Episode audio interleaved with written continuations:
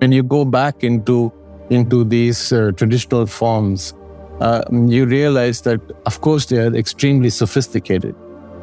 They offer insights that are very hard to come by.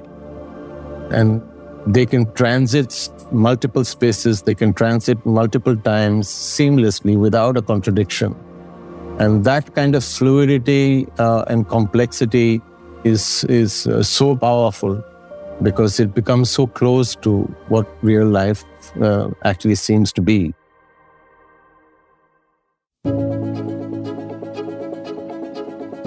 Hello and welcome to Biennial Bites, everyone, the official podcast of Sharjah Biennial 15. My name is Hoor Al Qasimi. I'm the director of Sharjah Art Foundation and curator of Sharjah Biennial 15, Thinking Historically in the Present.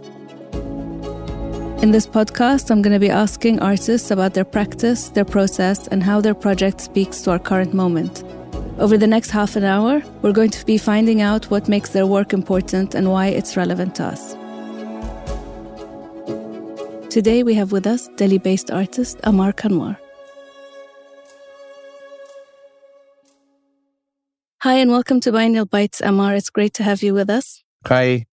Just to introduce Amar to our listeners, Amar Kanwar has been making films and multimedia works for over 30 years.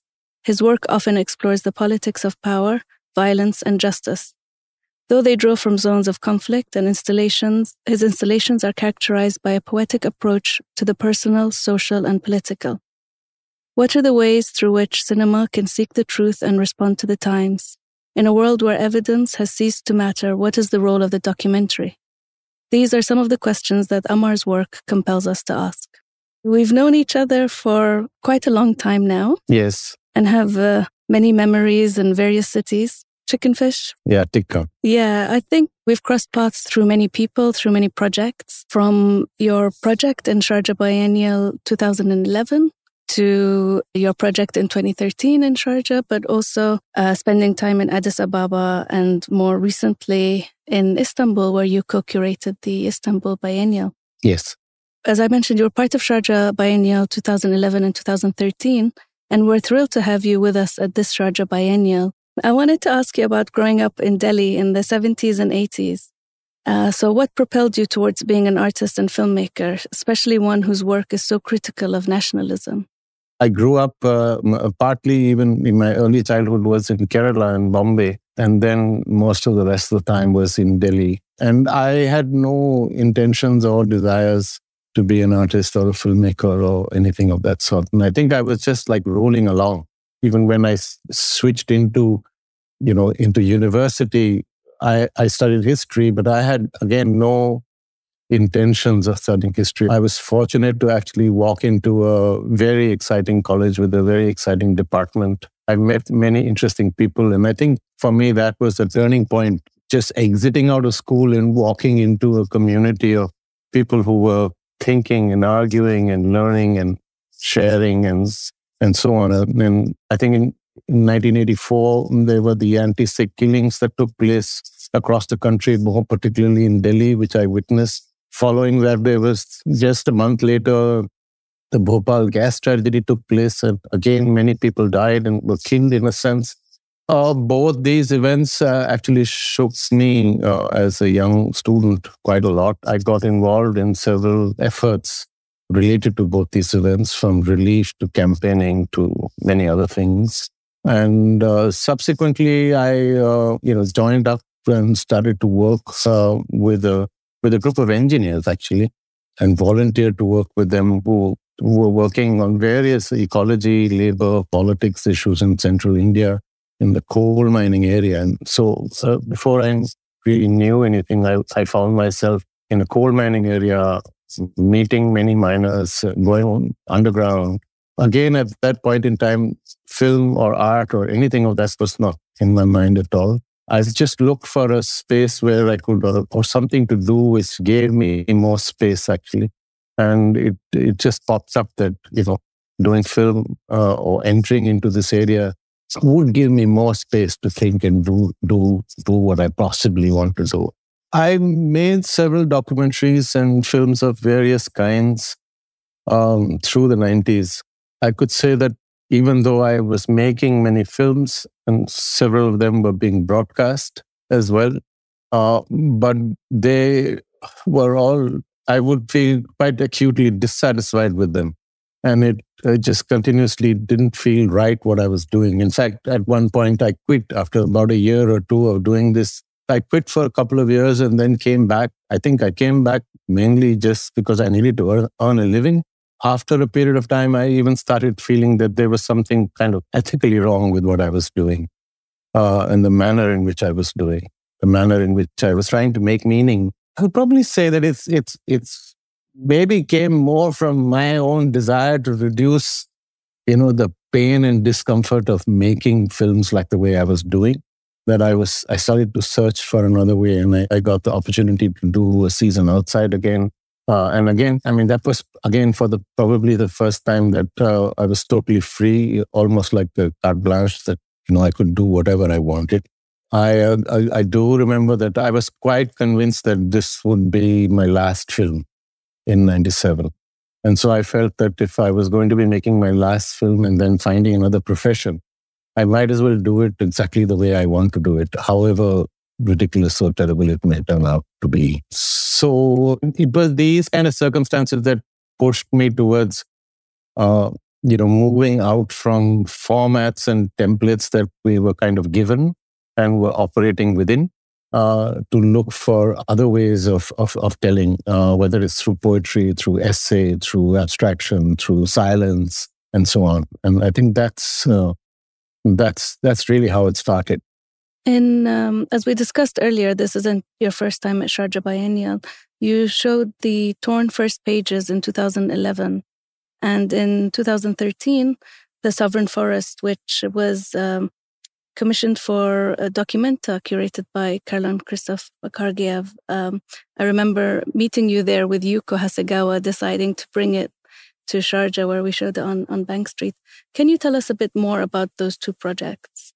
Yes, I mean, The Torn First Pages, again, when I look back, this was, I think, around 2003.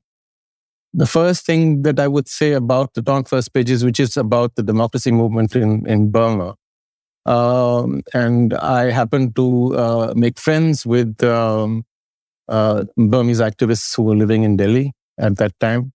That prompted me to learn a little bit more about the Burmese resistance.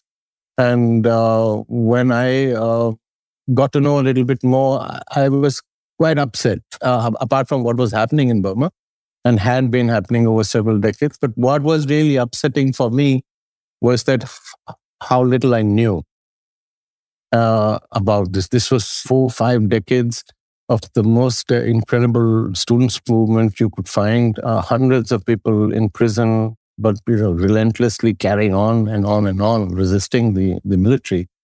And I had lived through the 80s and the 90s. And without really in any way knowing about it in depth, leave alone doing anything about it or even, participating in any way I could to support it. So this, I felt quite embarrassed actually, about my own ignorance at that time, and was very moved by what I heard and the people I met and the way they managed to kind of preserve their spirit. And I think that's what triggered me to do this. And it just so happened that around that time, Supreme Head of the military dictatorship, General Than Shwe, was suddenly invited to India. And again, with reference to your earlier question in terms of, questioning the nation state, I found it, horrific that the Indian government was inviting, perhaps the most brutal dictator at that point in time. Not only were we inviting him, but we were actually partnering him. I felt that there was a need to respond to this visit, no matter how insignificant the response would be.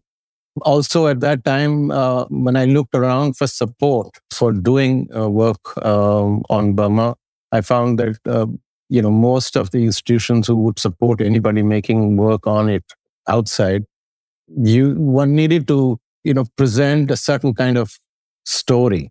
It needed a certain narrative And that kind of narrative would get production support or commission support. And I was not comfortable making that kind of narrative essentially to get support. So I decided that I would just start working on my own in bits and pieces and do whatever and see where it takes me. And so the first film I did with a lot of difficulty was about the visit of General Than Shwe. Now, every head of state who comes to India, they have to go to the funeral site, the cremation site of Mahatma Gandhi, and to the memorial and pay their respects. And so this was also quite a preposterous thing to see General Than Shwe go to Gandhi's cremation site. So the first film I made was about his visit there. And subsequently, whenever I could, I began to film in different bits, different aspects of the democracy movement in exile. The Torn First Pages, in a sense, brings all of this work over a few years. I filmed in India, I filmed in Europe, I filmed in the United States. I heard of a bookshop owner, Putante, in Burma, who was, I think they brought it back now, but there was a law in Burma that stated that you needed to, every published book of any kind, be it the Yellow Pages or a comic or a newspaper, in the daily newspaper every morning as well, needed to print on its first page a set of statements released by the Burmese military. And if you published even a comic or a storybook or a love story without those statements on the first page, your publication would be banned, you could be imprisoned, and your press could be closed, etc. So this bookshop owner, and it was a well-known bookshop owner, and he, at one point, I suppose, found it very difficult to accept this. And it was a kind of a totally anonymous, I would say, a personal act of defiance, of great risk, that he began to tear out the first page of these books that he was selling without anybody knowing, in a sense, quietly. And after a few years, it was discovered and he was arrested and sent to prison for several years.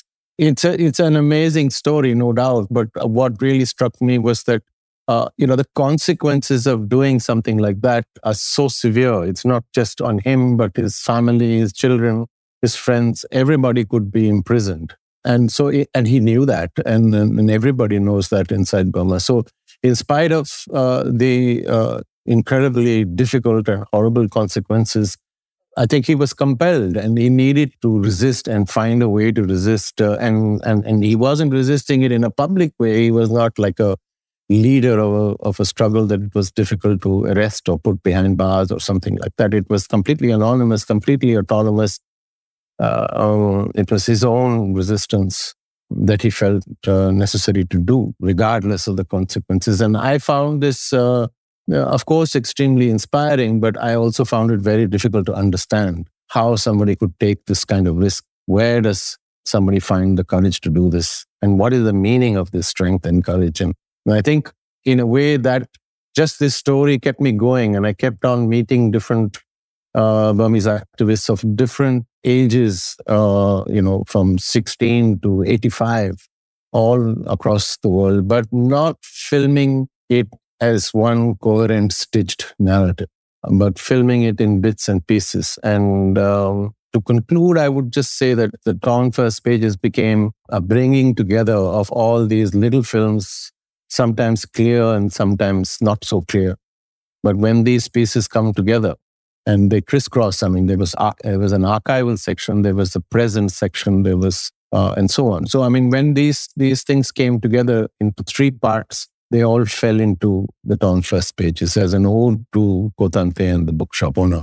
Yeah, even in the way they were installed, I think that was such a beautiful and very moving installation. Our listeners will now hear a clip from the Torn First Pages. One more, sir, one more. One more, sir, one more.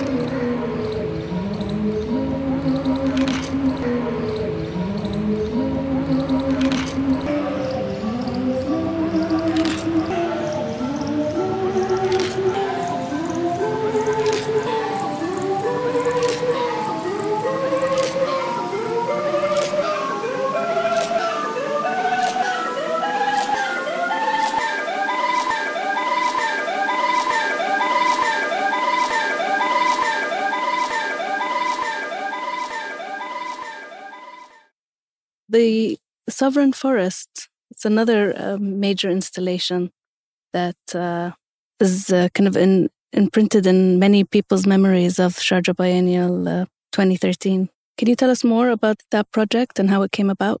I mean, I had been working in Eastern India, in Odisha. I think the first time I went was in 96, 97. And, working on the issue of ecology, land, agriculture, mining. The Sovereign Forest as an exhibition, it's a pretty large exhibition and keeps growing. I had not imagined it to be an exhibition. I wanted to tell the story of what was happening, in a way that I could somehow get under the skin. Somehow I could slow down. How could I understand, the loss that was happening, whether it was human, cultural, or the land. Somehow I felt that I was, not being able to actually explain or show or tell. And I did a short film, a love story, first. Again, to try and find another way of filming and another way of telling stories, which seemed to work a little bit. And then that led me on to make another film called The Scene of Crime.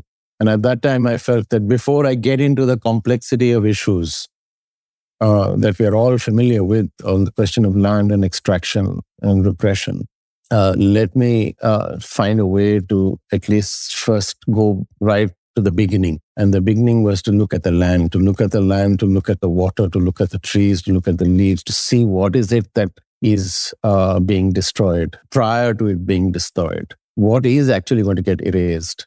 And in that process, would I be able to find another way of looking, another way of telling? So just like you, when you're investigating a crime, and especially a crime that has such a wide spectrum or multiple range of impacts, pretty much everything on people, children, marriages, food, life, soil, eating, livelihoods, everything gets destroyed when you mine a region, or everything gets destroyed when you erase a forest. How would I understand all that? So I felt I needed to, go to the scene of crime and see what is it that I find there, what is the kind of evidence that I can find. And one of the things that compelled me about this also was that I felt that everybody knew, really. When the crime is so visible, the impact of it is also so visible as to what it's doing. Why does it continue? Maybe we're not using the right tools to understand, or to look first and then to understand. You have a crime, you have evidence that's collected, acceptable evidence is admitted into court, unacceptable evidence is rejected. The admissible evidence is analyzed, an analysis and a judgment is passed on the admissible evidence. All of that happens in any crime, and yet it continues. And so I thought perhaps maybe our methodology of assessing what is admissible evidence itself could be wrong. What if the definition of what is admissible is wrong? What if there was another way of searching for evidence that revealed, multiple insights of another kind? And in some way, Sovereign Forest became step by step a way to answer these questions. The exhibition began to take shape, and friends and colleagues joined in and added through other forms of evidence, through texts, through stories, through books, and so on. And so through seeds, through rice. And so in a way, another way of seeing, another way of analyzing this crime, and possibly another way of understanding the scale of it. And now we'll listen to an excerpt from The Sovereign Forest.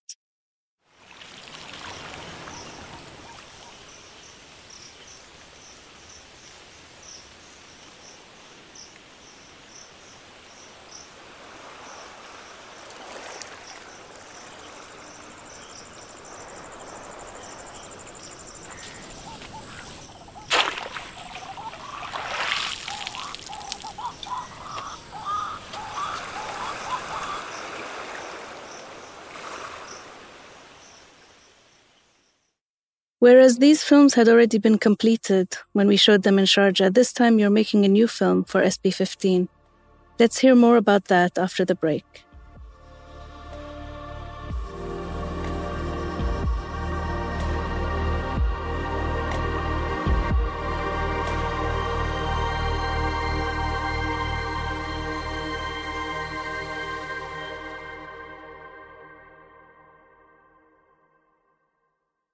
Welcome back, everyone. We're speaking with filmmaker and artist Amar Kanwar about the project for the 15th Sharjah Biennial.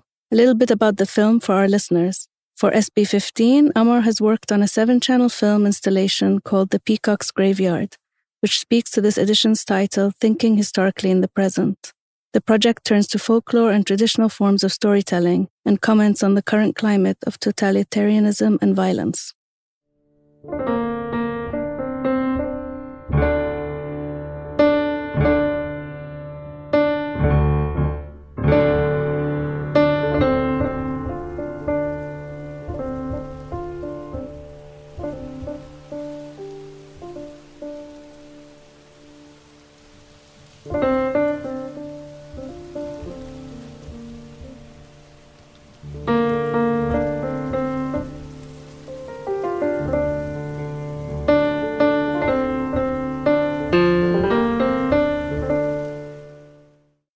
Amar, this film seems to tell stories within a story across multiple channels. Can you tell us about the work and describe it for our listeners?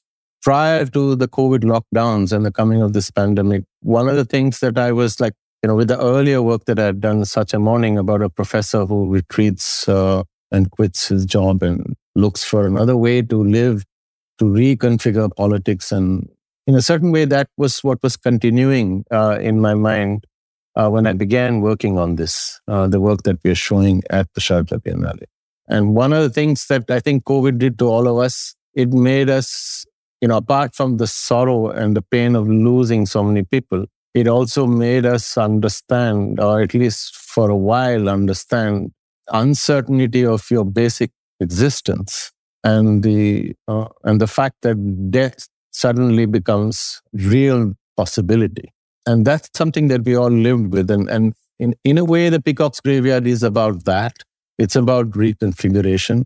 But it's also, I think, people with deep empathy also having a severe desire for vengeance. And in some way, this constellation exists in all of us, in ourselves. So in a sense, the Peacock's Graveyard is about trying to find a way to enter into this inner self and to speak to this inner self, which is contradictory, which is beautiful and vicious at the same time. It tells stories that connect to death in many different ways. You look at the death of different individuals. While it's interconnecting these different deaths, it's doing this almost like a performance. So the Peacock's Graveyard, sometimes to me, even when I was making it, I kept paring down, I kept removing things bit by bit over a period of time until we ended up with something like a performance of images and little stories, fables, that I think give you an insight into not just the political climate that we are facing, but more an insight of, how does one find ourselves and how does one respond to this in our inner selves. These are 7 channels, 7 projections, with, I think, 5 stories within the Peacock's Graveyard. You mentioned using different materials such as folklore and interviews. Could you tell us about how the diverse visual or audio elements drew you to choose this format? Many years back, I had the opportunity to see and learn a little bit about traditional classical dance, folk dances or folk theatre. Here, oral narratives and stories of various indigenous, local, unwritten, unscripted stories and epics. One of the things you find when you hear this and when you go back into these traditional forms, you realize that, of course, they are extremely sophisticated. They offer insights that are very hard to come by. And they can transit multiple spaces, they can transit multiple times seamlessly without a contradiction. And that kind of fluidity and complexity and simplicity is so beautiful, so potent, and so powerful that once you dip into that space, it becomes very hard to speak in any other way, because it becomes so close to what real life actually seems to be. in the present and even in the mind, actually. It was kind of normal and natural for me to start to end up here and to start researching and talking to as many people as I could about the political situation, but actually about the ethical question, about the contradictions that lie within us, about the question of violence, about the way to respond to this. And in just that hearing and telling, I found a way to actually write these stories. In your recent works, a theme that I've noticed is the radical potential of turning inward and contemplating. Could you talk a little bit more about this? Yeah, I mean, there's no doubt about it that if you want to, go somewhere or if you want to look outside, you can't look outside and you can't go somewhere if you don't go somewhere inside. It works quite fascinatingly. The more you look inside, the clearer the outside becomes. In a certain way, even the way that I've started to film over the last several years has been to create these spaces where one could slow down, one could stop, one has the space for reflection. But more than that, we should be able to find ourselves in a narrative that has multiple embedded, submerged narratives inside it, so that you can stay there and. You don't need to configure and come to a conclusion or know what it means immediately. And it just actually allows you to search inwards. And they could be quite, they could be political works, they could be quite strong and harsh and so on, but they still put you into a zone of contemplation. That was going to my next question, talking about your films being so charged with emotional and political intensity, but yet you continue to imbue them with hope. And how do you do that? I don't know how I do that, but I do know that I meet and I have met and I keep meeting people, just like I was referring to earlier about students and the Burmese people. I keep meeting people who are living in extremely difficult circumstances, facing a lot of violence and pain and suffering. And in the midst of that, I see them finding not just a way to resist it, but actually finding a way to resist it with joy, with strength, with high spirits as well. In a way, it's something that has attracted me and I've learned a lot from it. And I think that's what comes in into my works, that if you, it's not about criticizing somebody, it's not about fighting, it's not about making a point, it's about living with strength and creating with strength and hope. And I think they both are the same thing for me. And apart from that, I think just personally, I'm very easily inspired. I'm an optimistic person, and even though I may sound quite grim, but I'm quite cheerful and happy about life. Well, Okwui Enwezor, who conceived of this edition of the Biennial when I invited him in 2018, originally selected your film A Night of Prophecy for Documenta in 2002, Documenta 11, and in a way introduced your practice into the wider contemporary art world. I remember when we were in Addis Ababa and I spoke to you about the Lahore Biennial I was curating and mentioned how Okwui thought it was really important for me to include a season outside. And we spoke a lot about Okwui during that time. For that reason, and because of your closeness to Okwui, it was really important for you to be part of this biennial. I was wondering if you'd like to share something about your professional and personal relationship with Okwui, or perhaps a memory. The first time I met him here in Delhi, and I think he saw this mistrust in my eyes, I think, of him and of all the other friends and colleagues that had come along with him. And I never said anything, but he saw that I was full of suspicion and mistrust. And I left after the discussion and meeting, I left with that feeling as well. He raced out of the room and, caught me down the corridor just before I, left. And this was the first time I had ever met him. And he raced down and without saying anything, he just, he put his arms around me. He had really long arms. He put his arms around me and he said, please, trust us. And we are real and we are going to stay here. And that's all I request you, just trust us. And I had not said anything, but I guess he sensed it. And I think that was such a beautiful moment for me. I mean, you know, we just connected immediately. Sometime later, I think again, he sensed we met somewhere else and we were in the presence of a large number of people. And I think I was looking quite troubled about something, and he sensed that. I think he also knew what I was troubled about. And he again came up to me and quite beautifully, I mean, you know, usually men don't do that, you know, but quite beautifully, he hugged me and he whispered something in my ear, very endearingly and nicely. And he said that, don't listen to anybody. Mm-hmm. Just, that's the only thing I would say to you, just don't listen to anybody and just do what you want to do and what you think is right. And it's just the way that he made these connections and the way he would kind of come into you and connect. These are two, you know, I mean, there are many other memories, but these are very beautiful two early moments with him. Thank you for sharing these memories. It's hard to believe, yeah. It's hard to believe that he's not, it's just not fair that he's not around. Yes. And I think we'll all be thinking of him as we come together for the biennial and through many of his friends and colleagues, for sure. Yes. Thank you for sharing these memories with us. Thank you for inviting me. And it's a celebration. So yes, for sure. Thank you for joining us on Biennial Bites, Amar.